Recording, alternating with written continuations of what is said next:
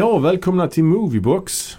Det är ju sommar nu och vi tänkte inleda vårt eh, traditionsenliga sommartema, kan vi säga det? Mm. Så vi tänkte göra några avsnitt nu här under sommaren som utspelar sig på olika härliga resmål, kan vi säga Med, det? med lite svalkande tema kan man ja, säga. kan man säga. Och eh, vi har, i det här avsnittet ska vi då styra kosan mot Bermuda kan vi säga. Ja, det kan vi säga. Och vi ska prata om filmen The Deep från 1977. Eller Djupet som den kommer att heta på svenska. Mm. Vad har du någon relation till den här filmen eller? Ehm, nej, det vet jag inte om jag har. Mer än att jag tror ändå att jag känner igen planschen. Det var nog en plansch som man kanske såg back in the day. Ja, Liksom. precis. Ehm, men jag kan inte minnas om jag har sett filmen eller inte. Faktiskt, tidigare. Nej.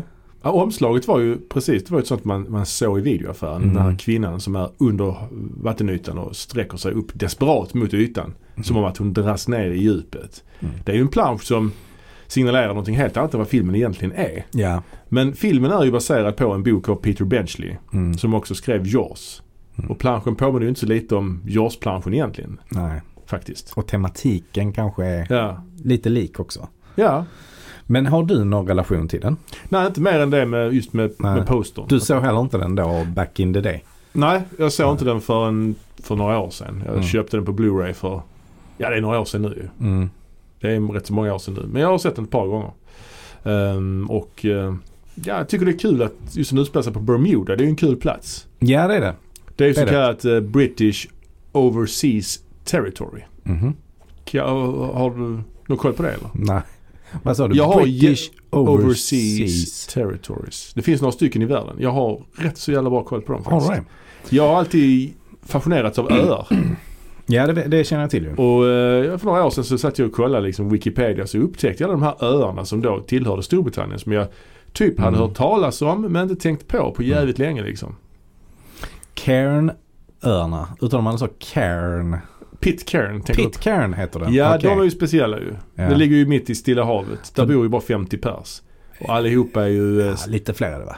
alli, Bara ja, 50 pass? omkring 50. Okej, Ja. men de är släkt med varandra allihopa? Ja, typ så. Ja. För de är ju descendants av, alltså, så, så, ja, rakt nedstigande led från de som gjorde myteriet på Bounty. Mm, just det. Så de är väl, eh, ja de är släkt Mm, på, på ett ganska olustigt sätt då kan jag tänka mig. mm. Sen finns det ju andra, Man undrar ju om det är samma sak med Cooköarna. Är det Captain Cooks Descendants? ja det är oklart. Andra sådana här overseas territories som är kända det är ju såklart Gibraltar är ju känt. Eh, ett annat som är... Malta? Nej, Malta är ett eget land. Är det? Ja, men eh, däremot eh, vi har ju... Nordafrika? Vi har Brittiska Jungfruöarna till exempel. Vi har eh, eh, Caymanöarna. Vi har Falklandsöarna. Känner du till utanför Argentina ju, Falklandskriget. Mm. Ja, det känner jag till. Ja. Mm. Ja, det finns många. Det finns många. Ehm, ja. Ska vi prata lite om kortfattat vad den här filmen handlar om? Vill du ta oss igenom det? Ja, visst. Ja. Det kan jag absolut göra. jo, The Deep. I, I filmen The Deep så möter vi då Nick Noltes karaktär som heter så mycket som, vad heter han Karsten? Han heter David Sanders. David Sanders, just det. Så vi möter Nick Nolte, David Sanders då och eh, hans tjej som spelas av Jacqueline Bissett. Gail Burke heter den karaktären. Mm.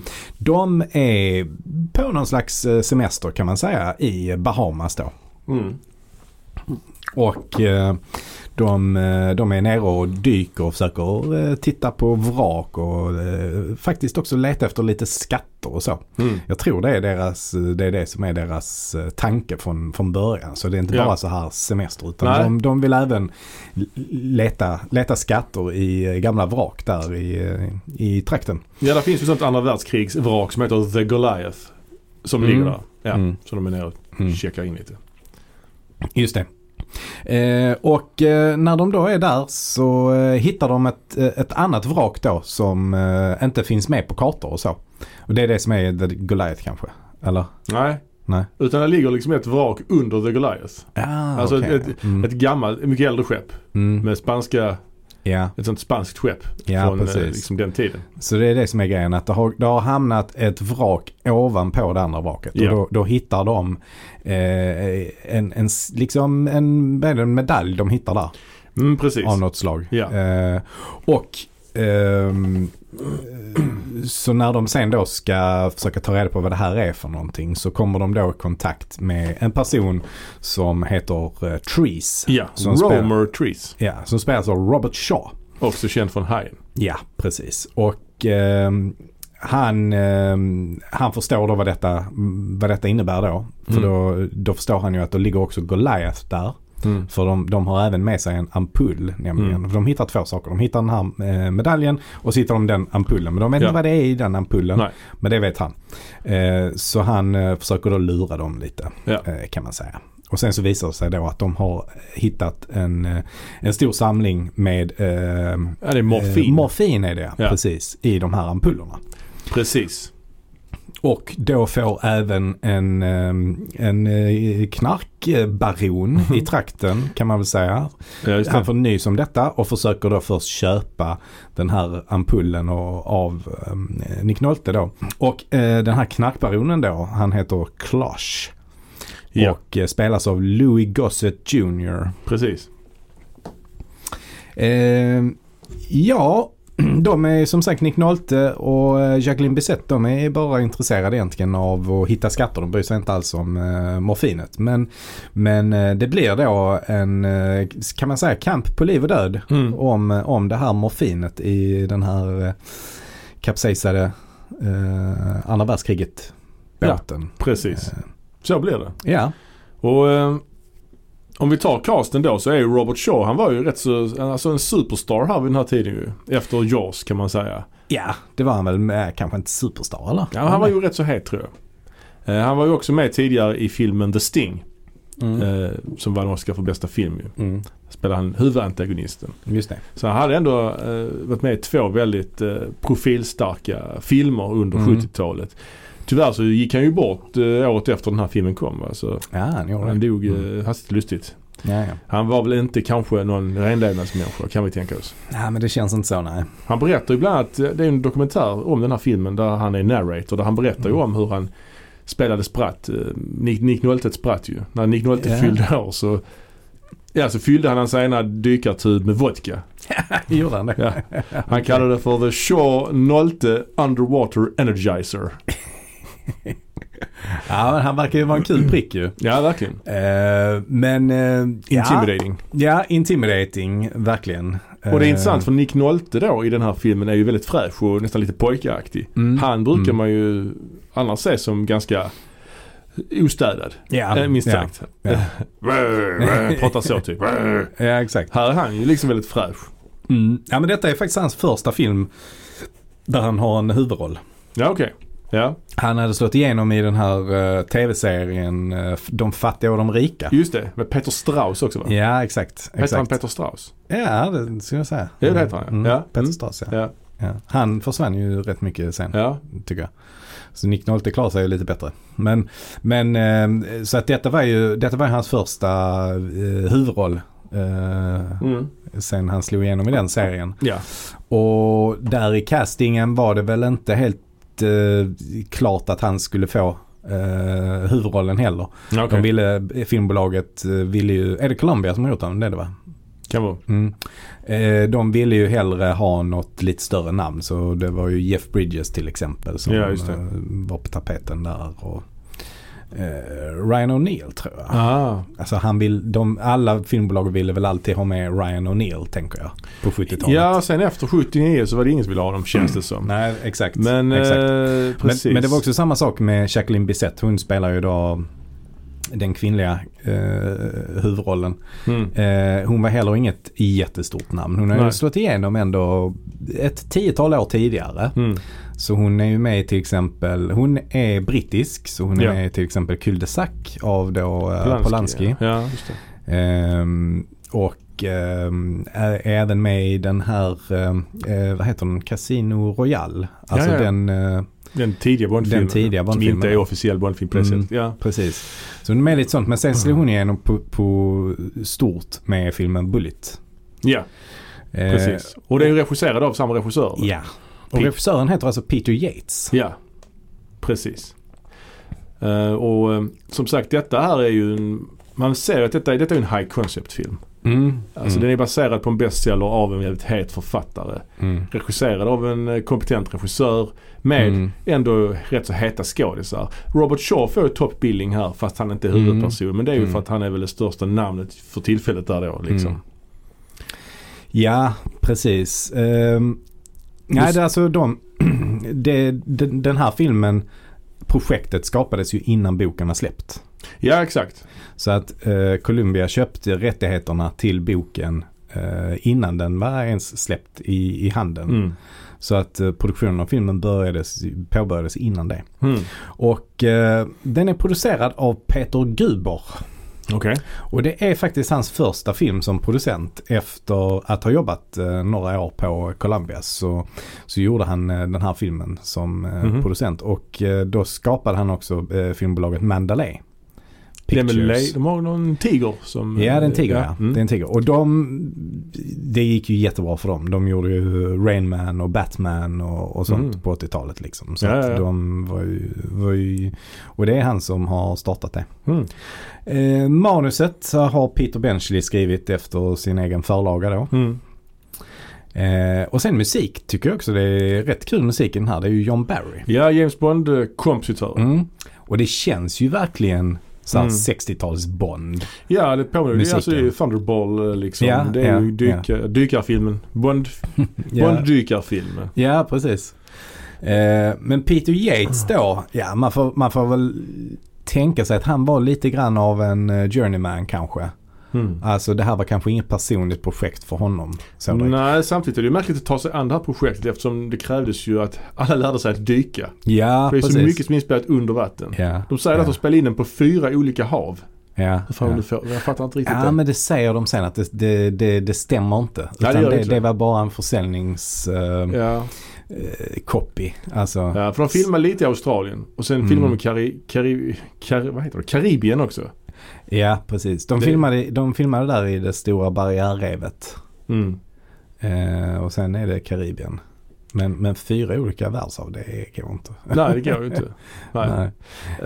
Ehm, Eh, men Peter Yates då, han är också britt och han eh, gjorde ju den här filmen Robbery eh, i England. mhm. Eh, som gjorde att han blev erkänd eh, som regissör.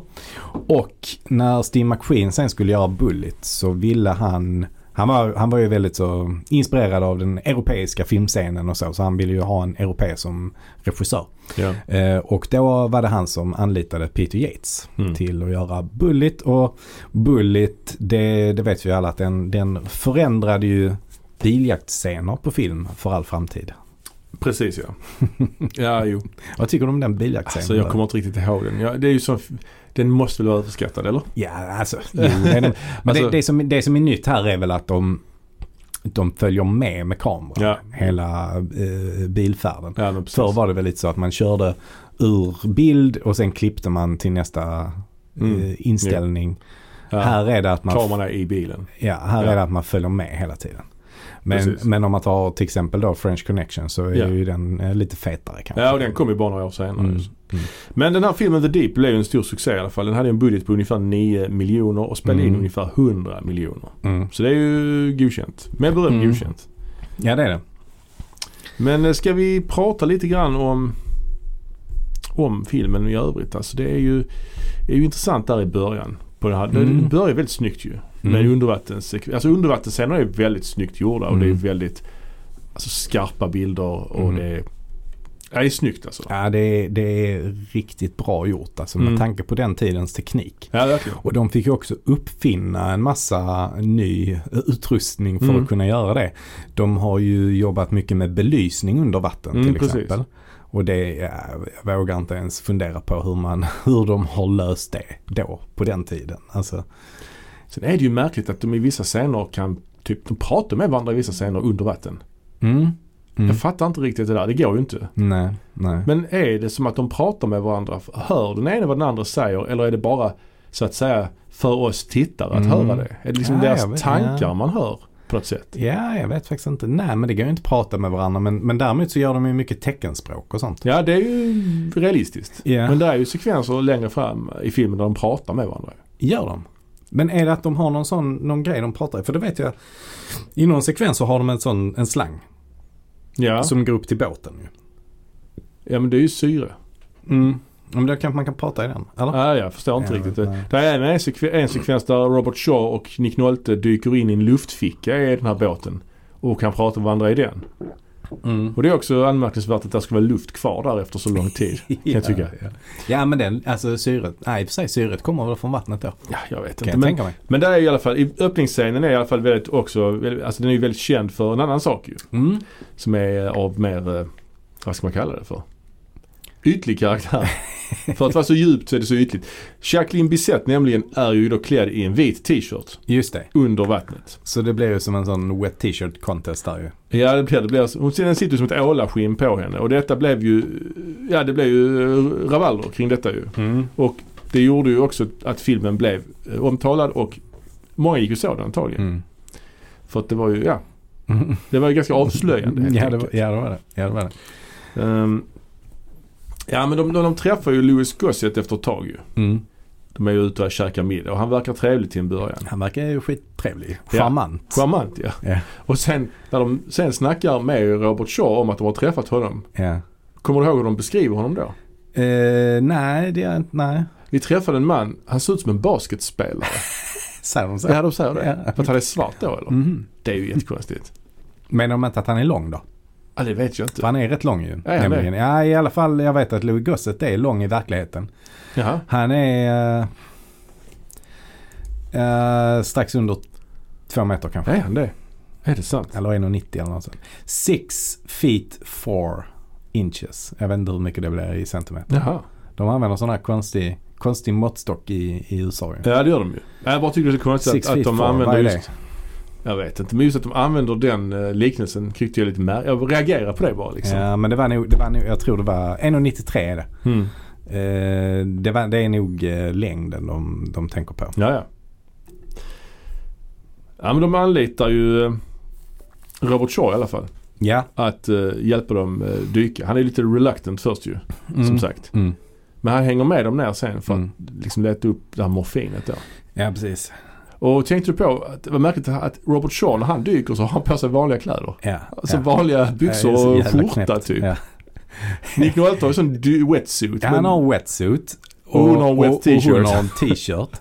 Men han, han kör på skjorta och chinos liksom. Det är jäkligt, eh, jäkligt udda. Undrar om det var liksom hans krav. Att han vägrade på sig, tyckte det var ovärdigt med wetsuit så han körde vanliga kläder. Nej, I alltså, have my own clothes, damn it. alltså, jag tror bara att han... Ja, men det ligger lite i karaktären att nej fan jag skiter i att ha en wetsuit. Vad ska jag ha det till? Mm. Bara, han bara... Han bara skiter i det och bara Ja. dyker i vanliga kläder. jag, jag, jag reagerar på det. Det är många Ja, olika konstiga Ja, det- grejer man reagerar på. Ja men det är, det är konstigt. Det, ty, det tycker jag också. Men, men jag har svårt att tänka mig att det är, du, me- du menar då att skådisen Robert Shaw liksom vill göra det för att han inte... Ja men det, det kommenteras ju inte i filmen. Nej, Varför dyker du med vanliga kläder? nej, nej Ah. det, är, det är jäkligt konstigt. Ja. Men det konstigaste i hela filmen Ja, det är ju det att Robert Shaws näsa ja. ändrar storlek i ja. ett par scener. Men är inte det, för det funderade jag lite på, är inte det så att det är de här utomhusscenerna som den ändras? Nej. Eller? Eh, För att jag har för mig att det är bara när, han är, när det är utomhusscener och det är väldigt soligt ute. Men är inte det konstigt nog? Jo, att jag, hans näsa ändras när han är utomhus? jo men jag funderar på att om, om de sätter på något sånt nässkydd för att han inte ska bränna näsan och något sånt. Han, att han, Men då, då, nej. Vem fan har nässkydd? Vad har vi i så fall solkräm? ja men att det är det då kanske. Nej men den är ju svullen. Alltså hans näsa är betydligt, betydligt större Ja, i vissa scener än i andra. ja. Jag tänker att han var ute och slogs på kvällen. Tror du? Jag tänker mig att Robert Shaw gillade att, Mm. att, att gå ut på, på lokal och Ja. ta några, några drinkar och kanske slåss. Jag vet, jag vet ju att eh, jag vet inte. jag vet ju att en annan brittisk skådespelare, Oliver Reed, han, Ja. han, han hade ju den förblessen. Ja. Han gillade att göra det det var verkligen det att han, han när han var på inspelningar Mm. så gick han ut på, på krogar och Ja. muckade gräl med folk. Och då hade han med sig Mm. också sitt, sitt gäng. Alltså de var, de var fyra Ja. stycken. Han hade Mm. med sig tre polare alltid. Ja. Så gick de ut och muckade gräl med folk och Men han- slogs. Han drack ju ihjäl sig också. Ja. Alltså han blev också, jag tror han var med i den Gladiator. Ridley, Ja. Ridley Scotts film och han Mm. dog under inspelningen där. För det var väl så att han var ute på någon krog och någon vet, utmanade honom att dricka tävlingsdricka. Var Liksom. det så? Ja, jag har för mig det. Okej. Att han drack ihjäl sig där liksom. Mhm. På den krogen då under inspelningen? Ja. Jag tror det. Ja. Ja. Alltså han dog sen väl kanske på sitt hotellrum, jag vet inte. Ja. Ja, jag bara tänker att eh, Robert Shaw gillade vin, kvinnor och sång helt enkelt. Och han var ute Mm. och kanske muckade gräl eller någonting. Och de fick sminka, akut Mm. sminka ihop honom för att det skulle Mm. funka liksom. Han, hade, han var ju en speciell herre liksom. Han hade tio Ja. barn och ja. kändes det är, lite... Ja, det är mycket. Ja. Nej men det med näsan, det, det, det kommenteras ju inte. Jag bara noterade det väldigt, Mm. väldigt tydligt. Ja, nej, men det, det är tydligt. Jag Mm. noterade också det. Jag Mm. kommer ihåg att det är två scener. Ja. Och vad jag minns så är båda två utomhusscener. Mm. Eh, så att jag bara tänker mig att det är något slags så nässkydd han har på sig för att inte bränna sig på solen. Mm. Eh, ja, men ja, det vet vi inte ju. Ja, nej det vet vi inte. Nej. Vet vi inte. Vad du tror alltså att det är från att han har slagits? Jag tror han har fått en svullen näsa och de har fått sminka upp den. Ja, För att ja, det inte ska synas. ja. Jag har, hade han bränt näsan man kunnat sminka det lätt ju. Tänker Ja. jag. Men jag vet inte, jag har försökt googla detta. Jag har inte hittat någonting än. Nej. Så är det någon där ute som vet så mejla gärna movieboxpodd.gmail.com Ja. Ja. Ehm, sen är det också så att det är ju, det är Peter Benchley som har skrivit den här filmen. Och det är ju faktiskt en, eh, en Morena med Mm. som dyker upp ju. Som var en, Mm. eh, alltså en uh, fejkad Morena de byggde för den här filmen. Det var det? Ja, ja. Ja. Mm. Och då tappar ju, jag tror det är Nick Nolte som tappar sin lampa när Morenan attackerar. Mm. Och så börjar det blinka. Det, ser- det känns som att de har gjort filmen, alltså bilden negativ. Mm. Korta frames liksom. Ja, ja precis. Ja. Det, det monstret är lite eh, underwhelming kan man ja, inte det säga kan? Jo, det kan man säga. Mm. Jag gillar ändå, där är en scen ganska tidigt i filmen Mm. eh, när de först stöter på den här moränan. Då ser de inte, då vet de inte att det är en moräna. När de fastnar med armen under mm, båten. Ja men det är ju hon- typ öppningsscenen där. Ja, Mm. hon, hon är där och, och petar runt i sanden för att liksom Mm. virvla upp sanden och se om det är något som ligger på botten. Eh, och så är hon petar med någon pinne som hon har som är fäst vid hennes hand också. Just det. Och så sticker hon in den någonstans och då, är den, då drar den här moränan in henne. Och det, Ja. tycker, det tycker jag ändå ser rätt uh, coolt ut faktiskt. Eh, för den drar med en riktig jäkla ordentlig kraft. Ja. hon bara flyger rätt in i, eh, Ja. i båten där. ja, visst. Det är ganska effektivt ändå tycker jag. Ja, verkligen. Um, där är en sekvens då när Shaw och Nolte har varit ut, upp, ner och dykt och de kommer Mm. upp på båten. Det är på kvällen. Mm. Och då noterar de med att, att eh, ljusen på hotellet som de bor på har slocknat. Ja. Det tycker Ja. jag är lustigt att de kan, att de kan se det på så långt håll, mitt Ja, ute i havet. Så Tittar Ja, in på kusten. ja. Ah, hotellet har slocknat. Ja. Och då blir ju hon attackerad, besett där ju av några slags voodoo-folk. Mm. Det är en ganska obehaglig scen ju. Mm. Det är ju han eh, Gossets eh, Mm. crew liksom som kommer i en slags full voodoo-mundering. Liksom typ eh, ett övergrepp alltså. Mm. Riktigt, eh, rätt så obehaglig film. Alltså obehaglig scen i, i den här filmen som Mm. i övrigt är ganska lättsam. Alltså det är en ganska mysig film. De sitter Mm. hemma hos Robert Shaw och tittar på gamla skattkartor och Ja, slår i böcker och sånt. eh. ja, precis. Jag funderar lite på hur man ska kategorisera den här filmen. Liksom, vad är- Äventyrsfilm. Ja, den är, det är framförallt en äventyrsfilm. Lite åt Indiana Jones-stuket kan man säga. I och med att de letar också efter skatter och så. Precis Mm, som Indiana Jones kan man säga. Eh, för att jag menar det är ju ingen thriller Aj, som, ja. så som Hajen är. På samma alltså, här sätt. är det ingen thriller heller. Nej, Den är mer en, vad kallar vi Hajen? Är det en skri- monsterfilm? ja, det är Skräckfilm? en skräckfilm egentligen. Ja. Alltså det här har ju thriller-elementet i denna filmen är ju det här med morfinet. Det gör att det Mm. finns en viss thriller eh, Mm. eh, i detta. Mm. Att det är en knarkdeal liksom. Ja.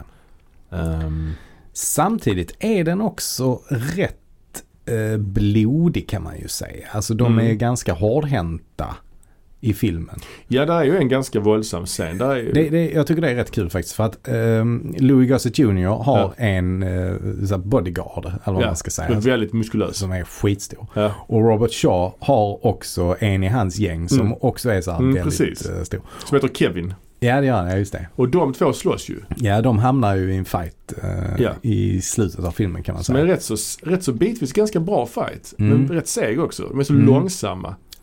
Och sen så Det känns rätt realistiskt. Ja det gör det ju till Mm. viss del. Han försöker ju slå ihjäl honom med, eller ha ihjäl honom med en utombordsmotor. Ja. Och sen tar de något konstigt grepp på varandra. Och liksom Ja. vänder sig med De rygg mot rygg. Rygg mot rygg, ja. Och Och försöker strypa varandra. ja, sen håller de runt varandras liksom nackar och sen så Ja. bara släpper de ner. Ehm, det fanns en wrestlare som hette Ravishing Rick Rude. Jaha, okej. Som hade det som sin finishing move. ja, The ja. Rude Awakening hette den. ja. De gör ett så kallat Rude Awakening på varandra där. ja. Och så vet man ju inte vem som, man hör att det- nacken knakar, man vet inte Mm. vems liksom. Mm. Och då eh, så är det ju då att det är Shaws gubbe Kevin som har dött och Shaw Mm. hittar ju honom. Mm. Han är ganska oberörd när han hittar honom. Han reagerar inte jättemycket. Nej, det gör han inte. Men, men man får ju se honom. Då är han ju upphängd Ja, i taket, typ. och det är imponerande hur han hänger med sin, hans fot är helt förvriden. Ja, hela kan- hans kropp är helt förvriden. Hans fingrar och så också. Jo men han, jag förstår inte han kan, han, det är ju skådespelaren som håller foten på det sättet. Tror du det? Jag tror de måste ha gjort någon protes av Ja, något kanske. slag. Det ser ja. jävligt eh, förvridet ut. Ja, men det ser alldeles för förvridet ut för att det skulle vara skådespeleri det där. Ja, det kanske det är. ja, nej, men jag tror det är någon effekt de har, de har gjort. Ja, precis. Ja, det men det, det är ändå rätt, eh, ja men bra, bra fighting-scen. Och eh, Mm. rätt, rätt grovt så som han ser ut när han är död. När Robert. Shaw hittar honom. Och då har, de har ju gömt allt morfinet ju. De har, de har ju tagit Mm. upp det mesta av morfinet ju och gömt det i Shaws hus. Han har en slags fyrtorn högst upp Mm. på huset ju. Sen har de ju satt massa, de har booby-trappat det ju. Mm. Så man inte ska kunna öppna det. Ja, precis. Och sen har vi ju ytterligare en karaktär Ja, då som exakt. vi inte har pratat om. Mm. Och ehm, han heter ju då Adam någonting. Ja, han Eh, heter ju alltså Adam Coffin. Adam Coffin. Alltså som ja. kista då. Ja, och han spelas ju av eh, Ellie Wallash. Ja. Eh, Den- känd från Den goden under den fule. Och som en av många Mr. Freeze i Batman-tv-serien. Just det, Ja. just det. Ehm, och eh, ja, han, eh, mycket av filmen egentligen, storyn kretsar kanske lite kring honom kan man säga. För att han är nämligen med på det här fartyget. Ja, han har varit med ombord på The Goliath. Ja. Så han har ju koll på morfinet och Ja. det är han som har... Och det finns ju också en bortklippt scen som var en inledning på filmen som man valde Ja. att klippa bort. Eh, där man får se hur Goliath förliser och sjunker ner på botten och hur han blir räddad då av en ung eh, Robert Shaw. ja han sköljs upp på land och Mm. så kommer en ung Robert Shaw. Så spelar, Mm. han spelas ju av Robert Shaws son. Ja, Den unge okej. Robert Shaw. Ja. Eh, och ja, hittar, hittar honom Mm. där. Mm. Ja det kan vi komma till sen, den där Mm. längre versionen då. Mm. Men, men ehm, ja, Eli Wallachs karaktär är ju någon slags Judas ju. Han ska ju Mm. gå upp där och ska ta morfinet. Mm. Men då spräng, triggar han ju bomben och sprängs ju. Mm. Och eh, Robert Shaw har ju då bestämt sig, alltså Trees har ju då bestämt sig för att eh, spränga The Goliath. Ja. För att det har orsakat så mycket smärta då antar jag. Ja, och det händer väl efter att Kevin dör Ja, som exakt. han bestämmer sig för Ja. Och det vill ju inte Nick Nolte för han är ju fast besluten om att hitta den här guldskatten som ska Mm. finnas under. Så han ger ju honom det här ultimatumet. Ja du har si och så många minuter på dig att hitta något. Mm. För de har ju hittat en del föremål. Men de måste hitta något föremål till för att fastställa att, att det de har hittat är så pass gammalt Ja. som de tror. Ja, det är, ju, det är ju nämligen så liksom att eh, det här som de har hittat tillhör eh, en, en viss flotta då. Mm. Men det finns inga uppgifter om att eh, den här flottan, eh, alltså att en båt därifrån skulle ha eh, sjunkit på den platsen. på den platsen. Precis. Så att därför måste de hitta mer bevis från Mm. det här vraket. Eh, alltså som, som kan säkerställa då att den skatten de har hittat faktiskt kommer därifrån. Nej precis. Så att de får en eh, provenians som man säger. Ja, just det. Det var ett nytt ord jag lärde mig här. Ja, ja.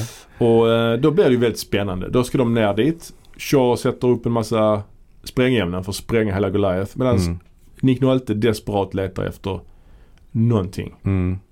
Det är någon sån här, det finns en bild då på den här kvinnan som skulle haft ett smycke som Ja. de säger sig ha hittat. Men då måste de hitta en annan del av det här smycket som verkligen visar att det är det smycket. Det ska finnas en sån Ja. drake på det.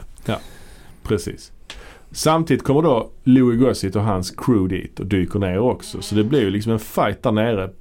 Eh, och eh, Robert Shaw blev ju också skjuten med en harpun i benet. Mm. Och eh, Nick Nolte blir väl av med sin sin syrgas va? Ja, just det. Mm. Samtidigt som eh, de slåss. eh, Alltså Louis Gossett är på väg att ta livet av Shaw. Men då kommer den här moränan ut Mm. och tar honom. Ja. Men man tror ju här att Shaw ska dö för att han... eh, Nej så här är det. Shaw skär ju av eh, Noltes slang. För Mm. att Nolte måste, då måste ju Nolte upp till ytan för att han ska sprängas då. För ja. Shaw vill inte att han ska, att han ska dö. Mm. Och då eh, så sprängs ju båten till slut. Nolte kommer upp. Och det är en massiv explosion. Man ser de har, de har lagt bomber under vattenytan. Det är verkligen riktigt så påkostat ju. Ja. ja, den är, den är bra. Den är bra den. Men sen kommer ju alltså det absolut mest abrupta slut jag sett i en film alltså. Mm. Att Nolte eller Shaw bara kommer upp med den här medaljongen som de letar efter. ja. Och kastar den liksom till eh, Nick Nolte. Bara kastar den så. ja. Och sen så bara fångar han den och så fryser man bilden och så kommer som 70-talsdisco. Kommer eftertexten. Ja, eftertexter direkt. Ja. och så 70-talsdisco. Alltså så superabrupt slut ju. Ja, ja, jag vet. Ja. Det var verkligen otillfredsställande. Alltså det var ditklistrat slut. ja. Alltså det hade ju varit så oerhört mycket bättre om Robert Shaw hade dött. Offrat sig där. Liksom, ja. Sorgligt slut att han offrar sig Mm. och skatten eh, liksom. Mm. Ja.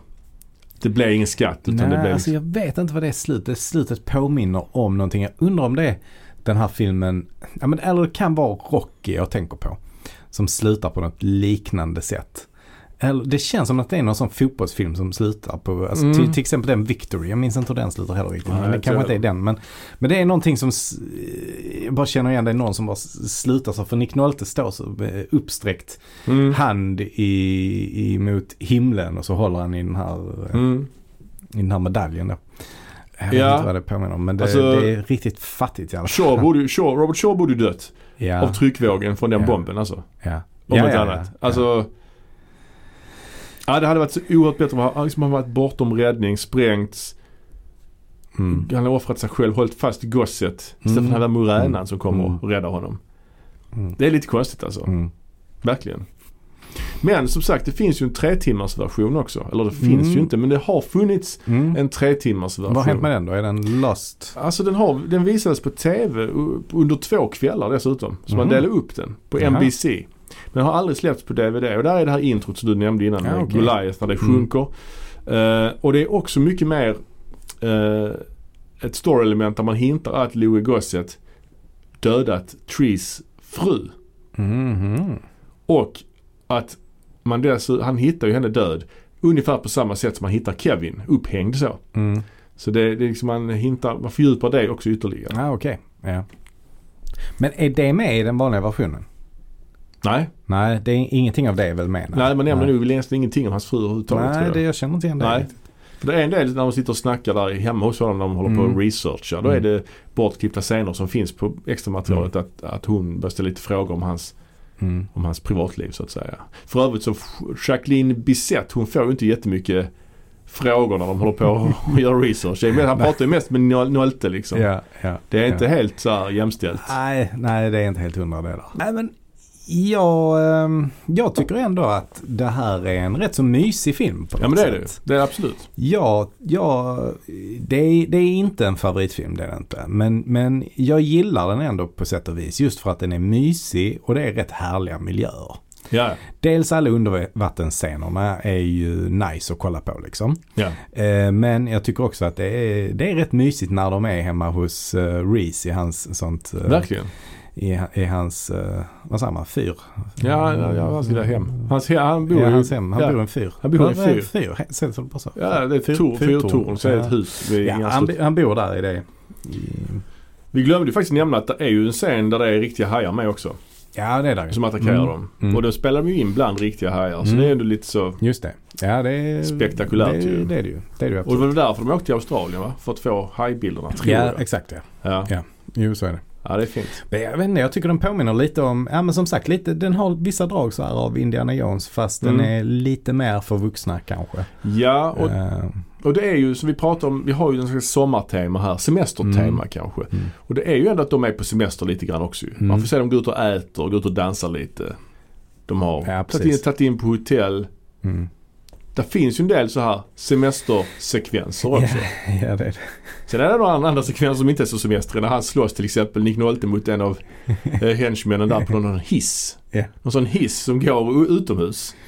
Också lite så spektakulär stuntscen liksom. De blir också fångade vid ett tillfälle ju. Ja. Eh, och så blir de så, de sätter ögonbindel eh, för Ja. ögonen. ja, just det. Jag, jag bara tycker där att, alltså de är inte bundna eller någonting sånt. Nej, det den är, kändes lite som att eh, Nick Nolte kämpade kanske inte tillräckligt mycket där för att kunna ta sig loss. det är också rätt obehagligt sen när de ska liksom söka igenom hennes eh, Ja, det. kläder och sånt. Ja, Det känns också ja. vä- väldigt så här svinigt liksom. Ja, ja, det är ganska mycket sånt i, Mm, i filmen det. faktiskt. Ja. Ehm, jag hoppas att de släpper tre timmars versionen på bio. Eller Ja. på bio. Men Ja. på, på, ja, på bio gärna det. Men Ja, att, de, att den släpps. Alltså det var kul att se. ja det var kul. Jag hoppas att de hade kanske ändrat slutet också. Mm. Gjort det lite mer liksom dummigt eller lite mer Mm. i moll så att säga. Ja, precis. Sen den här jäkla moränan, alltså den är inte, jag gillar inte den jättemycket. Nej, Det är ett ganska dåligt så monster, eller vad man ska säga. ja. alltså verkligen. Det är ju Tycker inte, alltså Peter Benchley som sagt, har man skrivit Hajen, Mm. det är svårt att följa upp, följa upp den alltså. Ja, det är du. Men jag tycker, visst han har han har undervattenssekvenser som, det är hans USP egentligen va? Han jobbar med Mm, ja, havet måste mycket. Mm, ja, men han, han har ju ett särintresse för det. Mm. Han har ju grundat eh, någon sån här organisation som jobbar för att Mm. eh, hålla, hålla ordning i havet och inte Mm. jobbar mot eh, utsläpp i havet och, och sånt. Ja. ja men eh, det är svårt att följa upp som sagt. Mm. Men jag tycker ändå The Deep är en sån en lite unik äventyrsfilm. som Mm. var, man, ser, man ser inte den här sortens filmer så ofta längre. Nej, det gör man inte. För den håller ändå en hyfsat, hyfsat realistisk ton ska jag säga. Mm. Alltså den har ju inga övernaturliga inslag som Indiana Jones och så ju. Utan det är ju verkligen Ja, Någon lite nyare film som jag tycker på något sätt påminner, det kanske är konstigt. mm. Eh, det är ju den här Knives Out. Knives Out. Mm. Aha, det är ju en, det är en whodunit med ju. Ja, så att rent storymässigt så finns det ju inget som påminner. Men, men lite grann och inte så mycket miljöerna heller. Nej. För de är ju inte alls i närheten av något hav i Knives Out. Nej. Men däremot så är det lite sådana här mysiga scener Mm. där de sitter och till exempel när Chris Evans sitter där i sina stickade ylletröjor precis som eh, Robert Shaw också gör när Ja. de sitter och planerar hur, de, hur de ska ta sig en Mm. det här dyket och så. Ja. Så på något sätt, jag tycker stämningsmässigt så finns det en del likheter. Mm. Men eh, nej, det är egentligen inga, inte så lika filmer. Det är det inte. Men lite stämningar. Som. Mm. Det är också det att den uh, Knives Out är ju också någon slags retro Ja. eh, film ja, det på något det. sätt. Ja, så är det ju. Ja, men eh, jag, jag säger att eh, ja, men jag tycker den här filmen helt klart är sevärd. Eh, den, den har ju sina brister men den är en, en upplevelse för ögat. Fröjd för ögat i alla fall. Alltså just uh, undervattensscenerna framförallt. Alltså. Mm. Ehm, ja. ja, men det var allt vi hade att säga om denna film Mm. egentligen. Så nästa gång så begär vi oss till ett nytt resmål. Ja, Ja. Tills dess så får vi önska er en härlig sommar. härlig sommar. Ha det så bra. Ha det gott. Hej. Hej.